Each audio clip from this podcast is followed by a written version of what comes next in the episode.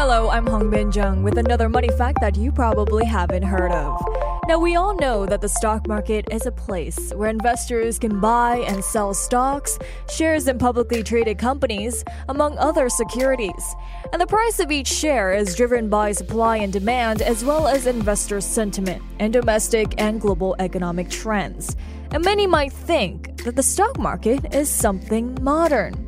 But do you know how old the stock market is, or when the idea of the stock market came about? You might think it probably started about a hundred years ago, but actually, the stock market is ancient. It was back in 1602 in the Netherlands that the idea of the stock market came about.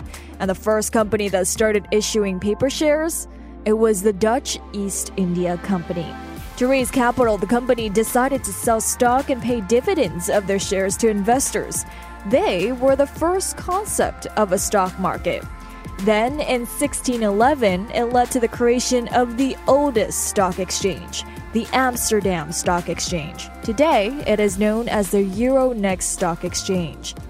So at this point, other countries began creating similar companies, and buying shares of stock was popular for investors. The excitement blinded most investors, though, and they bought into any company that became available and without investigating the organization. And this quickly resulted in financial instability. And eventually, in 1720, investors became fearful and tried to sell all their shares in a hurry. And no one was buying, so the market crashed. Another financial scandal followed in England shortly after the South Sea Bubble.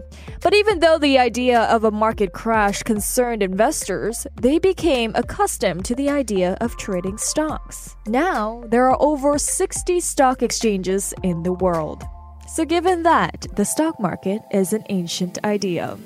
And if you like this money fact and want more, make sure to subscribe to Money FM's weekly newsletter, where you'll find new money facts every week.